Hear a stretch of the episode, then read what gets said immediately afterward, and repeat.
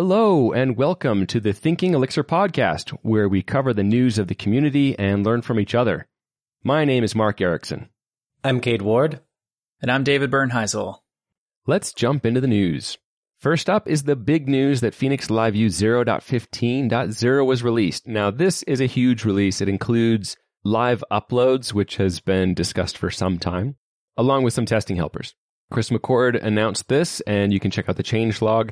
And there's also a related live dashboard version bump, which is really just to pin it to this new version of LiveView.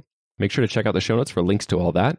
But coming up next, right after the news, is our interview with Chris McCord about this new release. So stay tuned for that.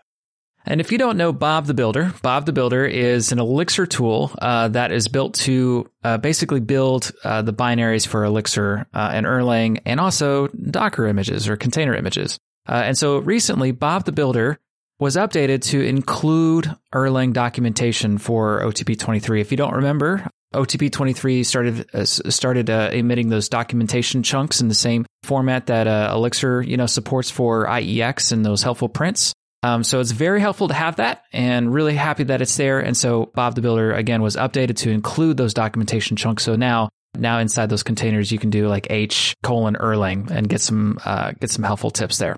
Uh, have some links in the show notes, and thanks Wojtek Mach, for adding that uh, to the containers. Just to make you aware that Hex PM uses this Bob the Builder service and generates Docker containers for Erlang and for Elixir, and the Elixir is built on that version of the Erlang.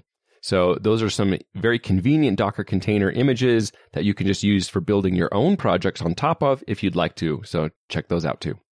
There's a new Rebar 3 release for Erlang 3.14.2 with a number of improvements and fixes. Check the show notes for a link to that. The Erlang Solutions blog had a new post about a language called Caramel, which is an Erlang backend for the OCaml compiler that provides a fast type checker for Beam based languages.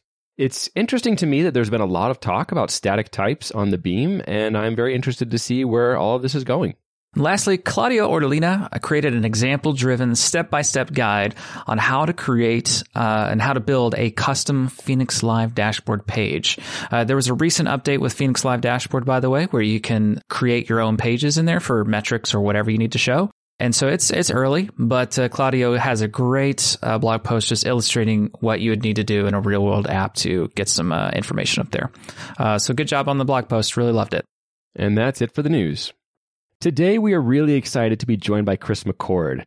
Now, if you're in the Elixir community, you know who Chris McCord is. And for those of you who are still just joining us in the Elixir community, Chris McCord is the creator and maintainer of Phoenix, the popular web framework that we're all using. And he's also the creator of LiveView. And he's written some of the books that people are uh, often turning to. So we're really glad that he's able to come and join us today and talk about LiveView. And in particular, there was a recent release. It was LiveView 0.15.0, which was just released. And this includes a significant feature, uh, which was uploads. So before we jump into uploads, Chris, welcome to the show. Thanks for having me on. And maybe you could just kind of tell us a little about where you live and what kind of work you're doing. Sure. Yeah, I live in Charlotte, North Carolina. I've been here for I think four years or so. Um, and uh, typically, what I do day to day is work on open source. So I work for a consultancy uh, named Dockyard.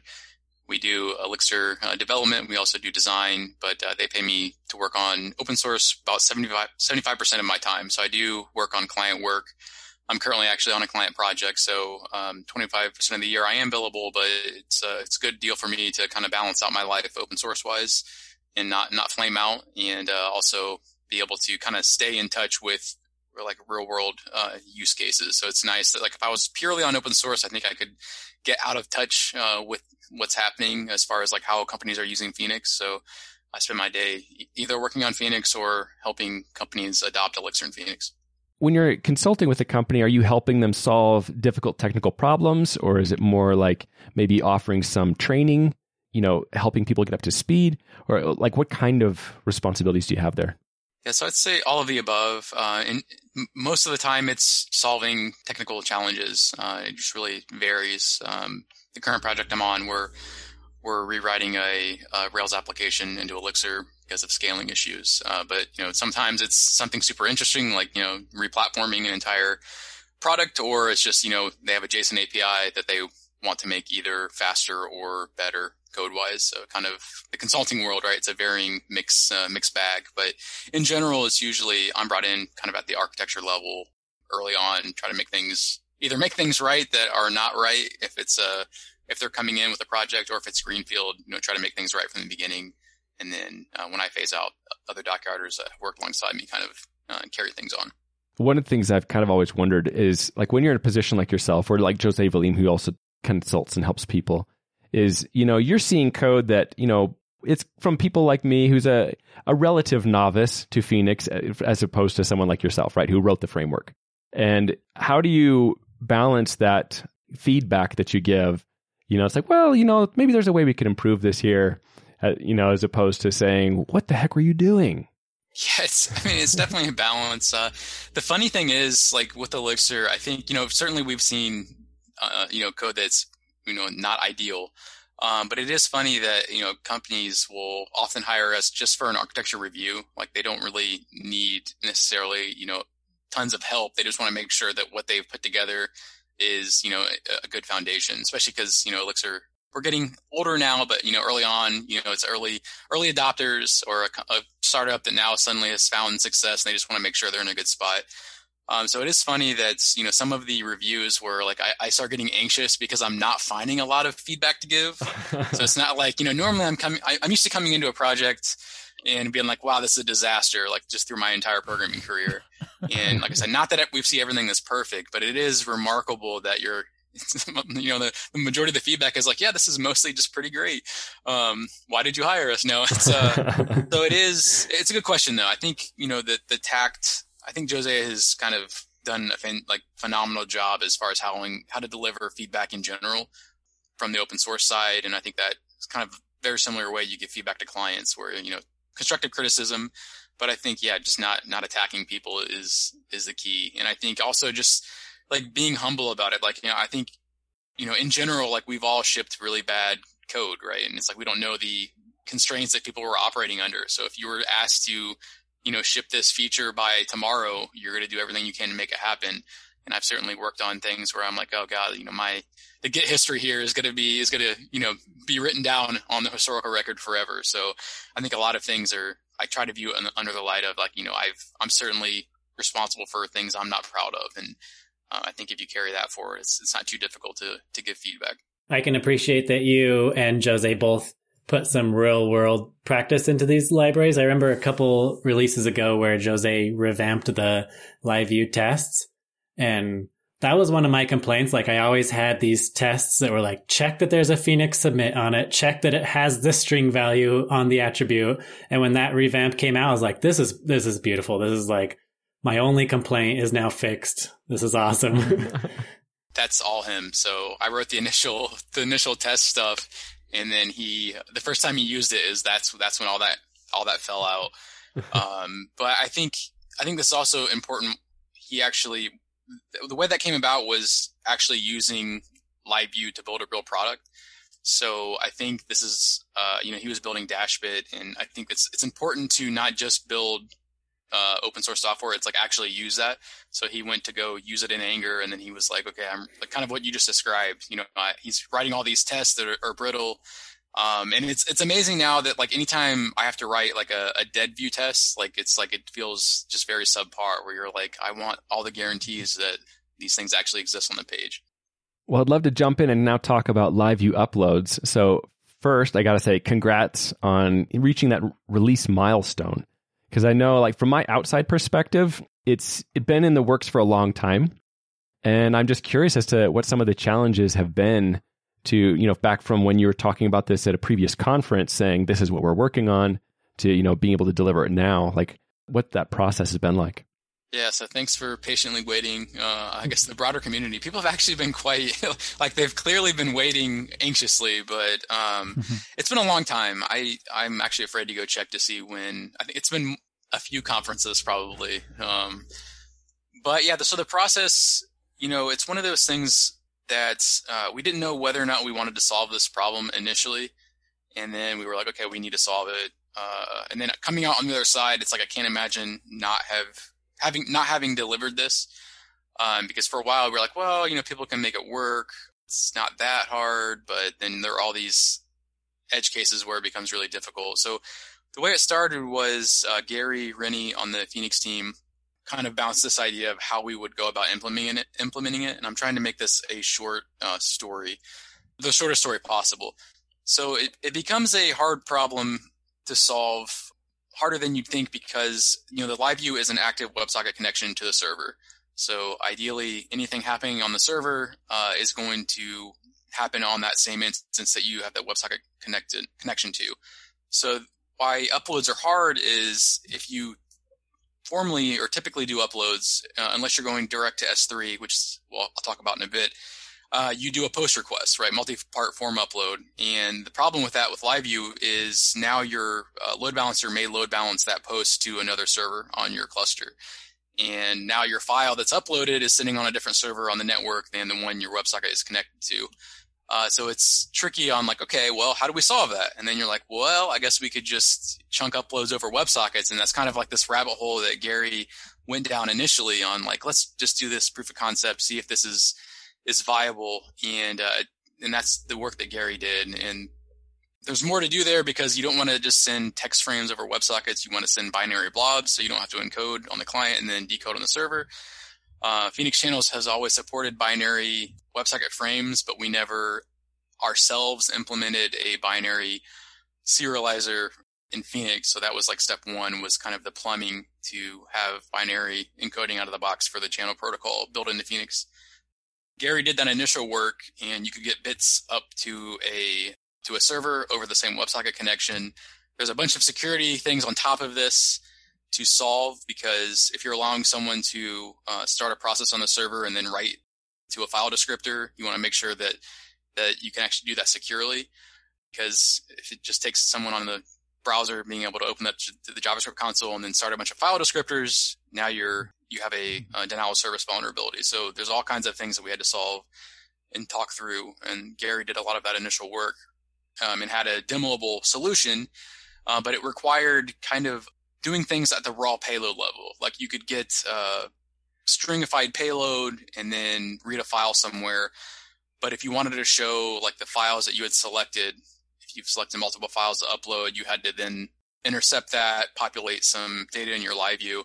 And there was a lot of this, like it was easy to get a demo, and then there was a lot of work to do to actually say, okay, how would I build a, a full product that had uploads? um, like a ton of work. And then uh, initially we were like, well, this is all people need. They can write the plumbing on top. Uh, but then the more we tried to figure out how much was required, the more it was like, okay, we need to solve this. Uh, so half the time was like kind of solving the boring problem of what does a programming model look like for uploads that is like a pleasant experience to use and protects you from shooting yourself in the foot like by like allowing an upload but then not consuming the file and then leaking file descriptors and so on part of also doing all this is what does a programming model look like that allows the same abstraction to work for doing uploads from directly from the client to a cloud storage. That was one of our explicit goals from the beginning was, you know, in 2020, most people go direct to S3 or direct to what cloud, whatever cloud service they have. So if it worked over Phoenix channels, we also wanted it to work for whatever cloud service you had. So we had to make, have a programming model that worked like in very different uh, domains, but also you know the code ha- make sure the code was very similar. Uh, so that was what took us a year and a half or longer, however however long it was to kind of arrive where we are now, where it's a very simple um, set of functions that you call, and you can select files. It feels just like you're writing kind of like this uh, rich JavaScript uploader. You get progress. You can go directly to S3. You can go direct to the server. You can go direct to the server, do some bit munging, and then go to S3 from the server and like all of that is, is at your fingertips without having to spend you know months of time or weeks of time getting all to work. So there's my long answer to this whole process. I can appreciate the the work that goes into that. Um, I had to.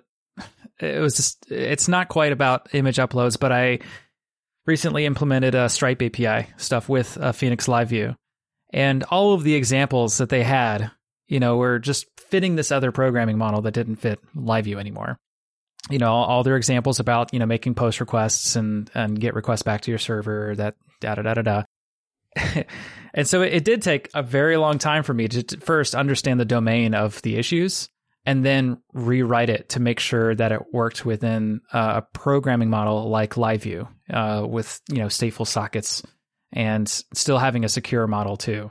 That took a lot of time, so I can really appreciate like what goes into image uploads.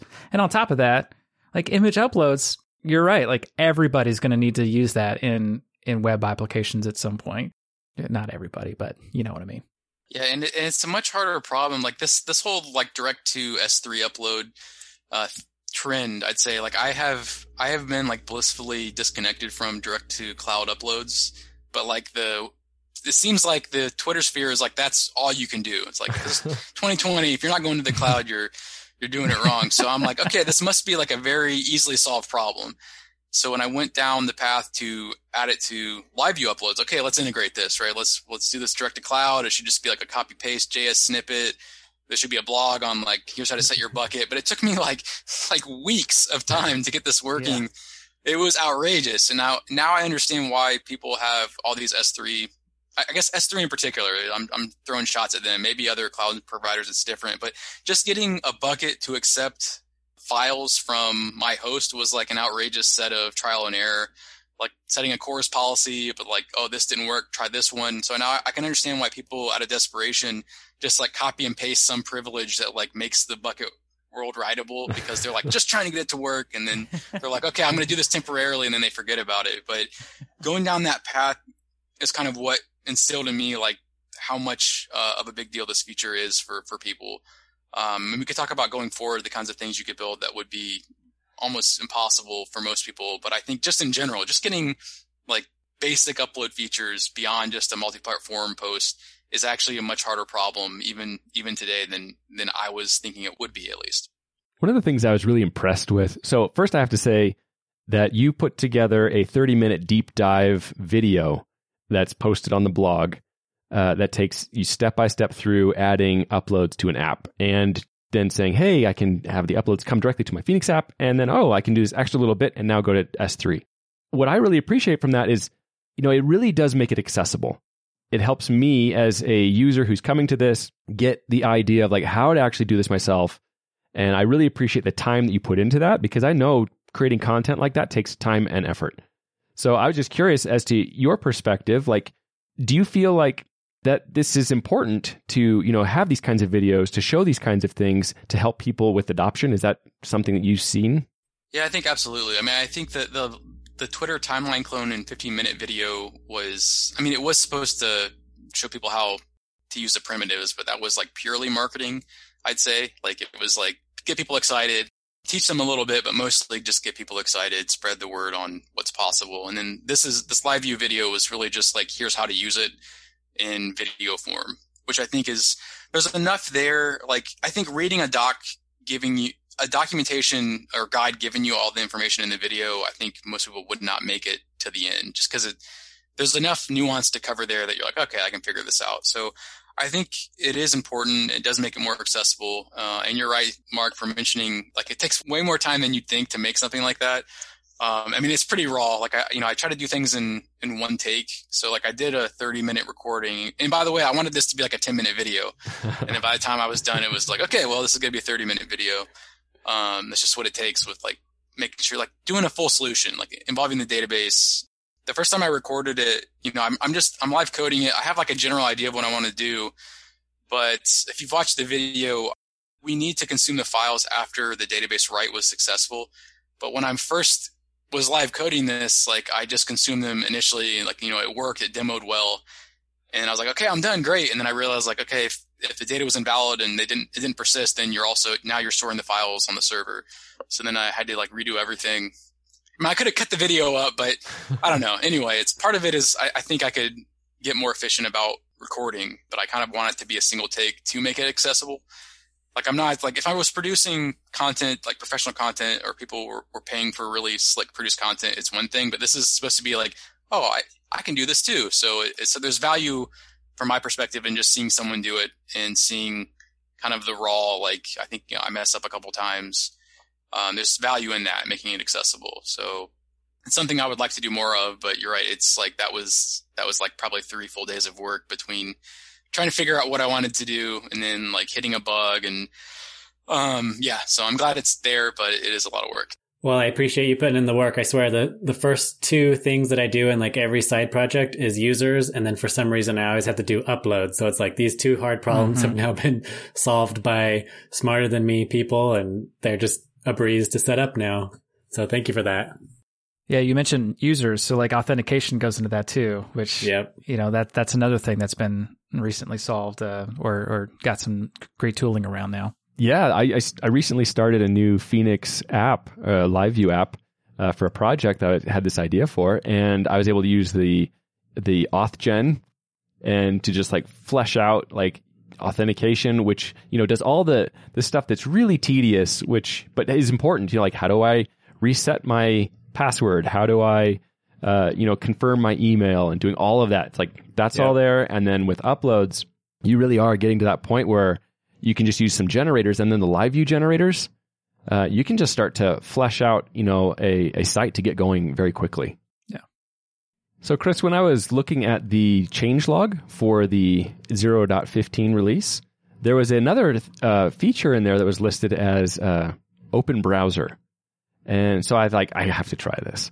so I, I tried it out and so like you know it takes in a view or an element and then it opens up whatever that rendered fragment is of HTML that's been written to like a temp file and opens up in the default browser. And I gotta say, that is so handy. You know, as opposed to the why does this element not show up? And I just get this big blob of red HTML. It says it's not in here. And I'm trying to like kind of, you know, parse it mentally and figure out like what is that? And then it gets truncated too, right? And yeah. so like all you see is your navigation bar dot dot dot. You're like, dang it. yeah. So I'd love to hear anything about that that you can share. Yeah, unfortunately, um, or I, I, don't have the the GitHub username or, or, name, so that was a pull request. So community member, um, I'll have to add it to the show show notes. So it's fully on someone um, hitting this frustration and saying, you know what, I can make this better. Um, so yeah, they they sent up a PR, and that was all it took. So yeah, I, I definitely agree with everyone. Uh, even like the LiveView test suite, whenever I get a failing test, if it's within our integration tests, I am like poking around, like, okay, this giant blob of markup, mm-hmm. Something is something is not matched here, uh, and it's definitely a pain. So the the testing library is super helpful, and like where it will tell you, oh, I didn't find an input with this name. Uh, here are the things I found, and if it's a big uh, markup structure, you're like, okay, it's it's telling me it's somewhere in here, but it's it's incredibly difficult to see. So yeah, someone here we got the link here. Leandro uh, sent this pull request, and yeah, that was all it took. So power of open source. Yes, the beauty. Nice, thank you. I watch a lot of the issues come in. I know there's like there's a lot of like bugs that come through. There's, there's sometimes there's like questions, and sometimes there's even feature requests. Like, where do you draw the line between like if you have an idea, I want to improve live view, I have this idea where would you put the line between like maybe we should talk about it before you just go put all this work in up front and the other side of the line which is like oh that's great just do a pr like how do people know yeah they should reach out on irc or slack first we typically don't take any feature requests on the issue tracker we say as much in the issue template but it still doesn't stop folks from doing feature requests and in this case i think uh, i forget i think that pull request just came through with an implemented so the other side of the coin is like if you don't mind uh, doing the work and having it rejected, then you could risk going up front and just having it shrink wrapped. Because uh, I will say, yeah, I don't want I don't want to encourage people to do this, but just being honest here, I will say that that may be a better avenue for success if the work is already done. Uh, because my initial uh, my initial reaction, and Jose is different. He's a he's incredible in multiple regards, but for me, sometimes I, I can only focus on so many things at once. Uh, so Jose is much more receptive on issue trackers. Uh, I don't know how he does it, but uh, with trying to get uploads done, I'm heads down, and I'll see an email come through for an issue, and like I can't even open it or look at it because I know that it will deflect. Like if it's a bug, or if it's something I have to investigate, or if it's even a request, I have to think in my head, like you know, load in my brain everything that is required to figure out uh, how to analyze this question. So for me, it's uh, I try. I actually avoid uh, looking at things until I clear my plate. Um, so in that regard, if someone wants to put up a proposal and they're like, oh, by the way, here it's done, uh, that might be a better success than asking me, hey, what about this? I mean, my initial reaction to almost every feature request is no. And then like, it's like, no, but try to convince me, um, if that makes any sense. Uh, so I will say you probably should reach out on Slack or IRC, ask me about it. And then, like I said, if I'm hesitant initially, it's because one, you like, you have to be for shipping an open source project, like you can't just do everything because you have to maintain that for one. So there is a high bar for like, does this make sense to be here? And people need to be willing to hear like, no, I don't want to allow what you're wanting, but I will allow the APIs so that you can do what you want and then release that as a library. So part of it is um, not just outright no, but like let me hear about what you're trying to solve, and then if I can just do the minimum amount of work that I would let that would allow you to solve that, then to me that's sometimes more ideal than just adding everything to to the library. If that makes sense. Yeah, for sure. So earlier we talked about productivity and getting projects up and running and you Chris you're able to spend you know 20 25% of your time at dockyard you know working with your your fellow dockyard folks you know working on real client projects and and I've got to imagine you know not all of them are greenfield projects but you know they're they're, they're real world problems that everybody's working with when you're starting a project today I figure you would use LiveView and Phoenix and Elixir and all that kind of stuff, but there's those other things too that sometimes we need to help get us a, a, site up and running. Some something like a CSS framework or some JavaScript, maybe eventually. Now we're eating away at some of those needs, but you know what? What do you typically go to? You know when when you come to these new projects or client projects, what's your go to stack? So beyond like Elixir Phoenix, or just like okay, so I can answer I can answer this in a couple ways. So so at Dockyard, I don't make any front end decisions because we actually have purely front end teams that do like actually we have HTML and CSS engineers and JavaScript engineers. We we even split the front end. So it's all to say that I don't make those decisions, but personally, I'm a big fan of Tailwind. Um, I'm a recent convert. Um, it seems like you, initially you're like, I don't know about this, uh, but that's my go-to now. And uh, I'm not making any promises here, uh, but th- yeah, you heard it here first, folks. I do think that um, that will probably include Tailwind in the Phoenix generators, and not too far future. Oh, Whether that's controversial or not. Anyway, that that's a conversation that I just started amongst the Phoenix team, but uh, I'm super like, yeah, for the listeners, like Tailwind is like a utility first CSS framework, and it makes people think like, oh, your markup is just like this puke of class names Mm-hmm. But actually having used it, uh, it has like resonated with me internally. So this is another brain dump and I'll try to condense this. So one thing I've learned with LiveView for, for me personally, so I don't want to speak for everyone. I think what React showed us and what I used in LiveView was co-locating your code and your template code together. So your app code and template code living together, co-locating that does something pleasing to my brain. And when I'm like modifying code, they're right there next to each other. Um, like I don't have to jump around to a separate file. So I feel mm-hmm. like Tailwind does that same thing for me, like uh, kind of along among that same theme where your CSS classes are just like implicit state like everywhere, and you have no idea when you change a class name like what effect that's going to have on the system at all. Like you have to go look; it could be anywhere in any file. So I feel like co-locating the CSS utilities directly in the markup, even though it makes your markup look potentially like a mess, uh, is is such a value add. Actually, having used it, that now I'm I'm a big fan. So from the CSS side, that's kind of my my go to. JavaScript side, it's since I since I jumped on the LiveView thing, it's been a long time since I've written any like framework specific code. Um, I was a big React fan. That's kind of my go to. Uh, I missed the Vue.js uh, um, trend, so I actually know nothing about it. So I will say React was what I was using, uh, but I'm out of date there as well. Like the whole effect system, like use effect. Yeah. I have no idea what that means when people show it yeah. to me. So um, that's kind of my go-to. And then beyond that, um, I'm really never allocated anything non-Elixir. So if I have to make a choice, server-side language, then I'm not, I'm not on this project. So I'm, I'm fortunate or privileged in that regard. Yeah.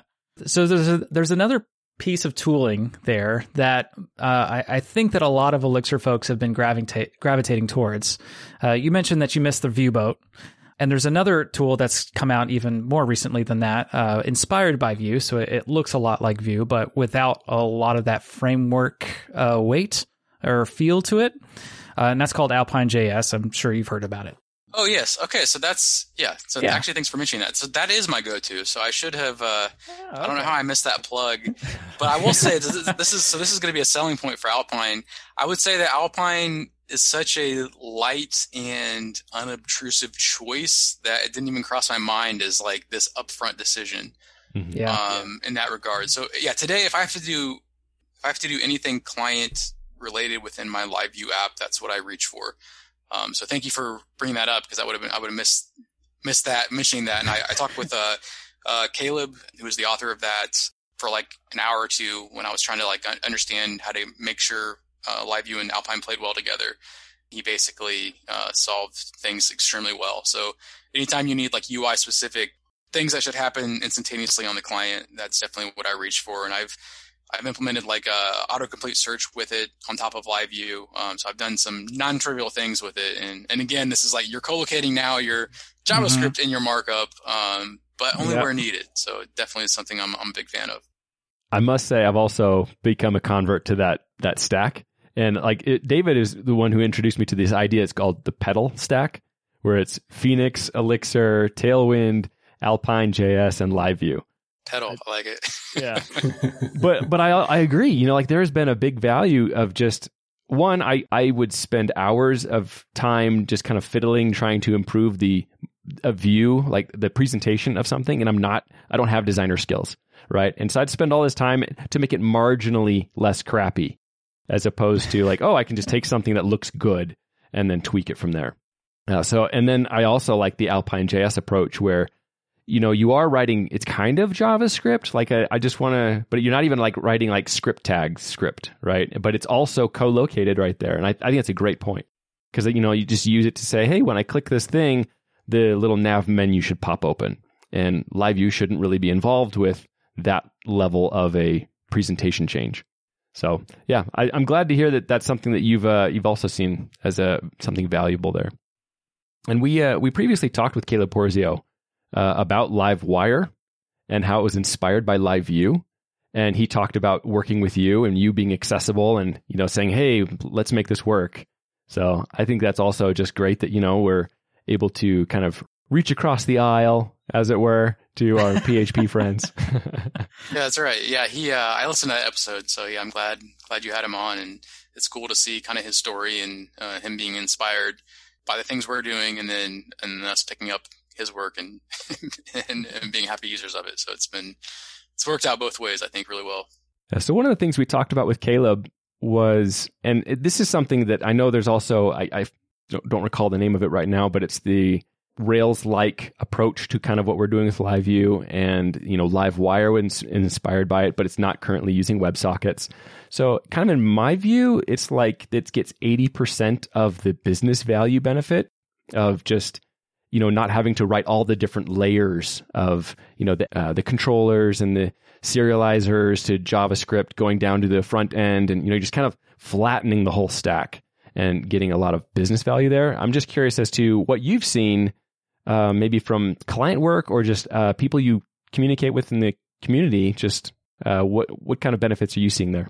Yeah, I think the boring business value case is what kind of excites me the most. Um, I mean, so I think, you know, it, it's not like any one thing. It's just, you know, like one of the lightning talks at one of the Elixir conferences this past year was just a, a healthcare company that uh, that team had to put together like a uh, post-surgery client uh, or post-surgery patient um, progress report.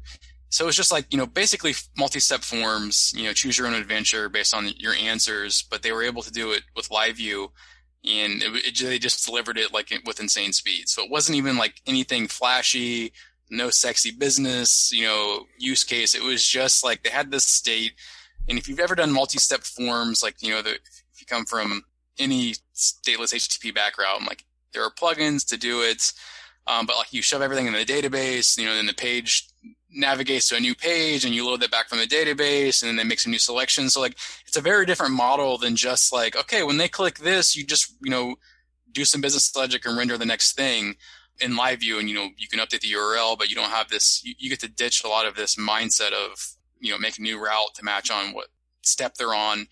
Uh, so I think kind of these boring problems that we're able to let people get to market like incredibly fast, but get all the features that they want is what excites me the most.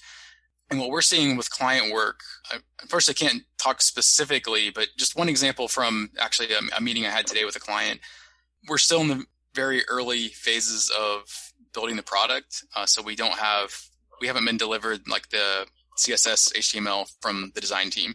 It's just we're back in programmers writing back end things right now, doing our thing.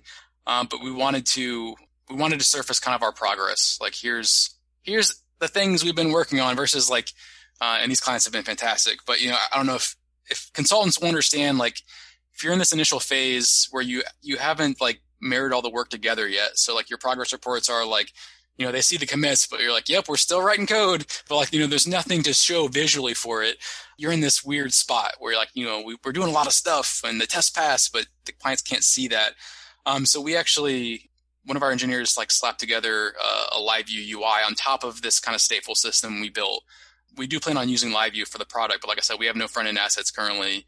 We don't have the full user flows, but it was just like we wrote this OTP application. It's doing a lot of complex things. And we put LiveView on top of it in an hour to demo like basically this whole thing that we've been building. So you can imagine like, you know, we built this whole thing and then with PubSub and everything that was already there in the system, we just like put an interface on top of it. Um, so if we had the assets, like we could very easily have just built up like this full user flow and delivered a product. So I think those kinds of like fast iteration, basically the, the whole thing that has resonated with developers from the beginning, like getting to market quickly, iterating quickly, I think um, is what we can what we can push, what we can also say, and then you can just you know go conquer the world and and scale versus like get to market and now rewrite everything. Uh, so yeah, there's my there's my rambling answer to that. there's a there's a deeply satisfying part of of LiveView and and the productivity that uh, something like Live LiveView and LiveWire tries to get there. LiveView is like a very solid architectural design. Like it's it's based on OTP, another solid architectural design of things. And once you get a like a nice web application up and running, with a lot of other tools, like you feel satisfied that the that it's up and running and that it works. But there's always that lingering feeling, at least for me personally, is like with other tools, I always feel like it's lipstick on a pig or something like that. You know, like you just know that it looks nice, but you, you, there's skeletons in the closet. Not to say that those totally go away, but you get that s- suspicion that that it's really bad underneath. I don't feel that way with with LiveView. You know, I I I can feel that way with other other tools, and I can feel that way about my code, but but knowing that it's on something like LiveView and OTP, like I just I that that feeling of you know that this is a house of cards just goes away because I know it's solid and that's that's been really satisfying um, for me. And then also knowing, you know, that yeah, on top of that, I'm not trade. Usually with that, you'd have to trade off things like productivity uh, and and speed of uh, to deploying. You know, it, you don't have to do those trade offs with with this. So it's it's been incredibly satisfying to work with with LiveView. And then seeing other other projects like LiveWire come up, you know, uh, recognizing that business value to getting up and uh, running really quickly, you know, that, that resonates with folks definitely for sure. So I'm curious, I don't want to broach the subject yet, but I'm curious. We, we so we've talked about uploads. Uh, we've talked about, you know, generally feeling pretty happy with it and go to stacks. What, what are, what's the next big thing? We didn't talk about live dashboard, but you know, we touched on the Phoenix generators with the, uh, the auth stuff too. Yeah, well, what's what's left of the big tool set? You know, are there any missing tools in the in the Elixir ecosystem in the in the Phoenix ecosystem? So that's a very good question. So yeah, so I I do have uh, yeah something yeah I don't know. There's something potentially further off the horizon that uh, I don't have fully formed can talk about it. I think for for LiveView specifically, uh, I do think that the work that uh, Marlus, if you've seen the Surface project uh, that Marlus has put together, it's basically a, a layer on top of LiveView that yeah. adds like uh, I will say like LiveView has first class components, but Marlus has basically built a preprocessor that um, does some almost like uh, property checking. Like if you use, uh, you declaratively say like these are, these are the assigns for my my component, and then at compile time, it's gonna be like, oh, you had an assign here that uh, I know doesn't exist. So there's some really neat features he's done. Uh, he also has a, a, different template syntax than LiveEX that like the shorthand component syntax I, am a huge fan of. So like So components in LiveView are great, but if you want to like an app that I built recently was just like uh, I wanted to build a a Tailwind uh, table. So like I wanted to be like you know table tag here, but like make it mm-hmm. awesome. So basically, my Tailwind classes, what I've wanted to do lately is my Tailwind classes could be should be specified in just a stateless component somewhere, and then I only have to write those once. So I kind of get like the best of both worlds, where I don't have the same thing repeated everywhere and uh, markup everywhere, but I can just say table. Uh, but to then convert that to a live component call, which is all Surface is doing internally. But uh, in Surface, you could just say like capital T table, and there's your HTML table. Uh, but in live view proper, you're you have to do like the live component, pass your socket in, then pass a component name, um, and it just gets very noisy. So like I tried to do that, but then like the fact that it was a just table markup with rows became lost in the the syntax of LiveEX. So I think that would be um, kind of marrying together uh, some of the work that Marlus has done would be fantastic in my book. Uh, he's done really a fantastic job. Like his documentation that he has, and he has some really neat features uh, coming up that I don't think he's he's announced yet. That I'm like, yes, I I want to be able to do that. Uh, so I think stay tuned there as far as you know, it's not really like a, it's like an evolution on what we have on the plumbing that we have currently. So it's like not really the next big thing in the Phoenix world, but I will, I do think it will be massive value add uh, if you're tracking the live view space even beyond like this syntactically nicer, like there's a lot of neat features that that Marlus has done that I think will make uh, live view type applications more accessible. He's doing a lot of like documentation generation uh, and, and whatnot. Like here's here's a component, and here's the things you can pass to it, and here you know here's how callers can use it. So that's kind of on the near horizon. Just a small matter of doing all the work, but no, fortunately, Marlus has actually done a lot of the hard work. So uh, I don't want to put words in his mouth, so I need to figure out like what makes sense. Like uh, I've kind of been heads down with uploads, so I haven't really been tracking the surface space directly for a while. So I don't want to just say like, oh, we're gonna. It's not like we're just gonna like merge everything in, in one go, but I do think he's done some fantastic work there, and I want to marry uh, our efforts together in the near term. In, in longer term, you know, I, I always like it. Always seems like like what is next, um, and then like something we choose to solve uh, organically ends up being like another year at least of work. So we'll see there. I don't, I'm not willing to talk about much, but I'm sure uh, a year from now we'll be we'll be chatting about something. And one thing I did want to mention, um, this is like a smaller feature of uploads, but something I think could be really powerful is right now we don't give you access to the byte stream coming over the wire. So we chunk um, if you're doing direct to server uploads we chunk those uh, bits, binary blobs over the WebSocket. Um, and you can get progress events, but you consume that when it's done. So you can get all of the blobs together and you consume that file, do whatever you want with it. But we consume them, those chunks as we go. So one thing we want to provide is the ability for all that the upload does internally is accumulate those chunks. And then when the client reports the number of bytes that it said it was going to send you, we just send that file to you and you consume it. So we want to give, uh, instead of writing to a file descriptor, we want to just pass off as an option, be able to have you pass off, uh, get those blobs into your own, your own app code. Um, so imagine doing things like uh, streaming parsers. So if you wanted to have someone drop a gigabyte file of whatever data and then you streaming parse that CSV and you're showing live results on the page as you're consuming that file, um, we can absolutely do that. And like, it's not like everything's there to do that. It's just giving you the API to do it. So I think those kinds of things really excite me because like I can't imagine doing that on another platform. So imagine like imagine you want to build a YouTube like platform, which is a pretty tall order. Like let's ignore the scale for a moment. Just imagine, well, even though we'd be great for it, right? But just ignore all the things that come with YouTube. But you, you want to build a video platform and your task as a development team to generate thumbnails uh, as the file is being uploaded right? So like, you know, instead of having to wait um, an hour for this giant upload and then you're generating metadata information, imagine if you could just parse that byte stream and do something with those bytes. Like you should be able to do that with LiveView, like trivially, you know, quote unquote. Like I don't know what, you know, video encodings I'm not, I'm clueless about, but if there's a parser to do a streaming look at a, at a stream of bytes and give you information, you should be able to with live you just call it and, and yeah. lift that information into the UI. So those kinds of things, solving those kinds of problems will become like trivial for people to do. And like imagine trying to solve that without kind of this, this kind of plumbing. I can't imagine like the amount of effort it would take and the, the size of the team to, to do something like that. Uh, so those are the kinds of things that really excite me and like what small teams are going to be able to deliver with these kind of features. So that's like a access to the byte stream is going to be, you know, a feature that uh, after we shipped uploads is what we ship next just to kind of get it out as soon as possible. But it shouldn't be very much work to get that, get that out. That's really exciting. So one of the things you mentioned there was this uh, idea of small teams. And that's actually something that I feel I experienced myself with LiveView.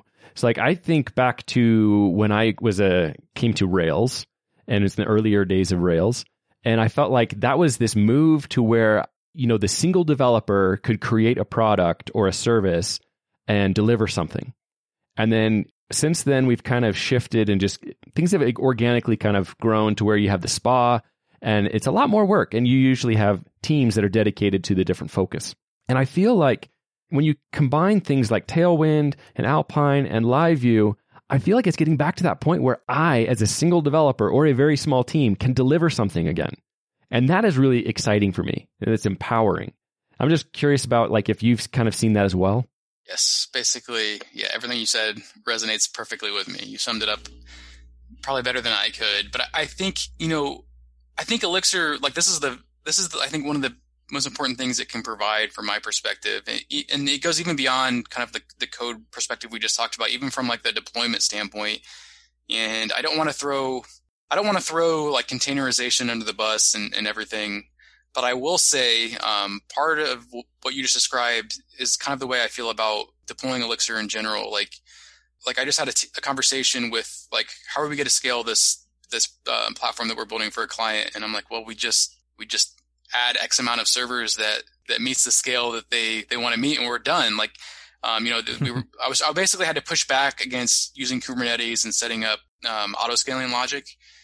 And to me, like that's like I feel like I'm a crazy person trying to like every I, I'm, I'm the I'm the one person in the room that's like, no, we don't need to like have auto scaling rules. Like, what do you expect? Like, okay, half a million users. Like, let's say WebSocket connections. Like, okay, great. Like, we can calculate how many servers we need from that and like and deploy them and like we're done. So I think like all across the paradigm of web development from and beyond web development from web development, whether it's like writing app code, uh, writing front end things that do rich interactions and deploying that, I feel like it removes a lot of layers. Um, so, uh, especially from like an auto scaling pr- perspective, like it's like uh, I can't think of a use case that I've been a part of, and granted, I, I'm sure they exist. That I've been like, yes, we need some auto scaling logic here, strictly from Elixir, to be clear. so one other concept or thing I've seen in the community is a lot of people who are you know active members of the community, or at least they're you know professionally working with Elixir and Phoenix. Some of them, you know, still seem to be slow to the idea that that LiveView is here to stay I, I was asked recently by one uh, friend. It's like, so do you think you know LiveView is really here to stay? And I'm like, yeah, you know, and I'm like trying to, you know, advocate for this this mindset shift. And I'm just kind of curious, are you seeing that too, where some people just kind of seem to not get it? And I'm not sure if they kind of view it as um, maybe a threat to kind of their mental model of how it works, or maybe they have been very focused on front end spa kind of work and maybe they view it as a threat. I don't know. Uh, what have you seen there? I mean, I've seen a lot of naysayers. Uh, I do think you know we we have won some people over as well, but I think uh, this kind of this kind of uh, like oh that that's a terrible idea. Like probably like what the Tailwind author has gotten, where it's like it goes against conventional wisdom. It seems like a terrible idea, but like we showed with Live View, like when I presented it initially, I think I had like a a Phoenix towing like a it was like towing a car that had broke. I don't know. It was like a horse and buggy analogy where people are like, "You're going backwards." Um, so I knew people would. I knew a lot of people would hate the idea, but we've since shown that like it can be better than a single page app in some cases.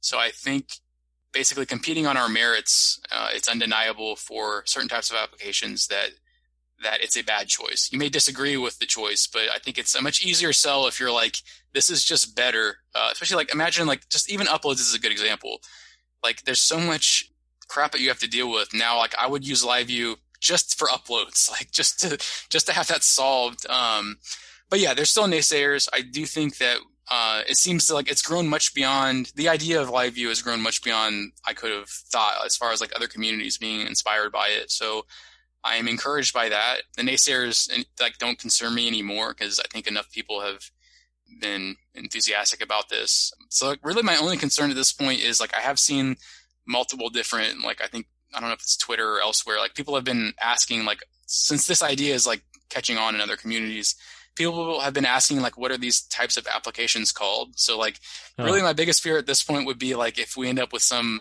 dumb name like isomorphic javascript apps. Like you know if like i'm not going to claim that like i made this like everything i came up with is original but like it would pain me if like if LiveView birthed this trend that became some like ridiculous name like that had no meaning. But i don't know what the other than like you know it is kind of hard to like wrap up like what it you know it's like a server rendered app but but it does all these things so I, I, do think that i understand the question but like i'm like if this even becomes like a server isomorphic app or something then i'm like no! Like but uh, in, anyway in general yeah i'm i'm encouraged by the feedback um, but there are definitely probably just as many people that uh, discount it that that it that it resonates with well, we're coming up on our time, and I really appreciate you uh, being able to come and, and share your time with us.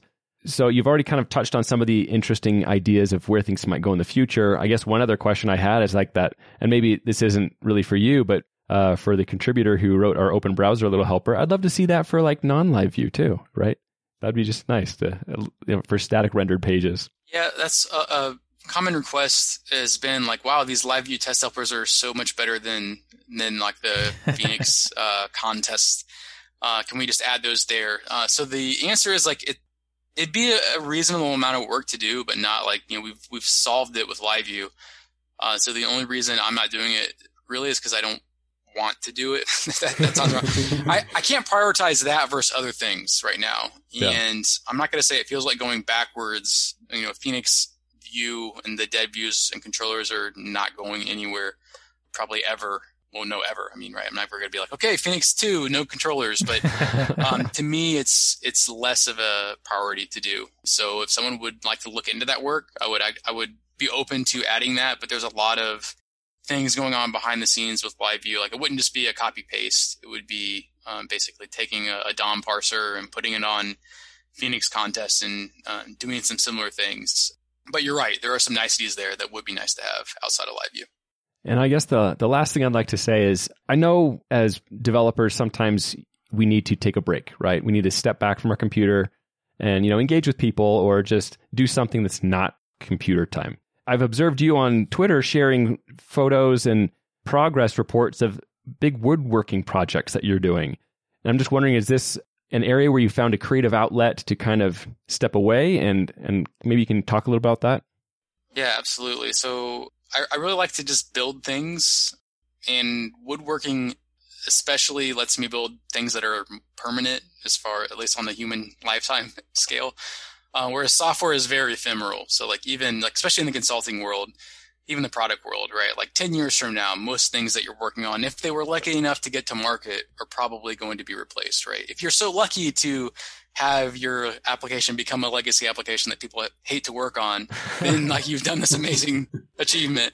Um, so I feel like, you know, I love building software, but it is something that's very ephemeral in nature. Uh, whereas like woodworking, like I built a hammer and like I can give that hammer to like like when I die, like maybe like either I gift it to someone in my family, right? Or like, or someone like at an estate sale will like be like, oh, look at this cool old hammer.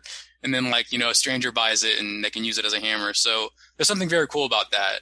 And then, yeah, recently I built a, a band, homemade bandsaw, which is like took a lot of my time, even though I could have bought one. But like, I, I there also is something entrenched in my mind that like I like building things that build things. So like whether it's a open source framework that you can use to build a bunch of things, apparently like I like building tools that you can use to build other tools uh, as well. It turns out. So I don't know. That's awesome. Yeah, I've kind of become convinced that uh, a lot of people in the computer space and in the software development space, they it's a creative mindset, right? And we are creating things, and I think that's just interesting that you kind of draw that comparison of you know, creating something that can create things even in the physical world. So that's awesome. Creating libraries for the physical world. yep, that's also why I, I, I, draw the line at like uh, I don't I don't cross paths between like computers and, and woodworking. So like CNC machines, like all those things are really cool, but like I don't want to like mix those worlds. So it's like that's my time away from Yeah. from moving bits around. Well, Chris, thank you so much for your time, for coming and joining us and sharing some of the updates and background as, into the recent live view release. So, congratulations on that. I know it's been a long time in the making, and and I, as a member of the community, I really appreciate the effort that you and the team have put into it, and even just going above and beyond with like the video that helps me understand how I can quickly add this and get these benefits. Like as I'm watching it, and I've done multi-part forms and uploads and I'm seeing it's like, oh, you're just doing click, click, click. I can do multiple forms and it's just streaming up and it works. That is so cool. I appreciate that. Yep, and I, and I didn't mention in the video the the accept option that you said like I only want PNGs and JPEGs. The HTML attribute that we write to the file input will will enforce the files that you can actually select at, in the user's UI. So anyway, there's a bunch of cool stuff there. If people want to follow you online or maybe get in touch or maybe they want to be a contributor, uh, where's the best way for them to interact? Uh, Chris underscore, underscore McCord on Twitter, but uh, Slack or IRC is probably the best uh, real time communication. I'm pretty much always there if I'm on the computer, so feel free to ping me. Well, thank you, Chris. I appreciate that. And that's all the time we have for today. Thank you for listening. We hope you'll join us next time on Thinking Elixir. You know, we we were actually going to interview you about this interesting project you're working on called Atlas, but this live view stuff You like that? seems to have more. that's actually that would be a fun interview because um because that's that was my first interaction with Jose actually. So the Oh. the cool story there is like as far as how to deliver feedback, like obviously that was like completely against what he was trying to build with Ecto. Like he had learned his lessons with Active Record. So he first reached out to me and he was like, Hey, like, you know, he was trying to deliver the feedback, but he's like, here's some like papers or books that you should read. Um, so basically he gave me like a reading list, but like in the nicest way possible. And it was like, it was like the, I forget the, it was like domain driven design, but like the, the small version. So like it had like the repository pattern and stuff in it. So it was like, it wasn't only like, Hey, I have a different idea of how this should be. It was like a conversation. And oh, by the way, here's some reading material that I think would be helpful. Um, so that's kind of our first touch point. And then, uh, yeah, so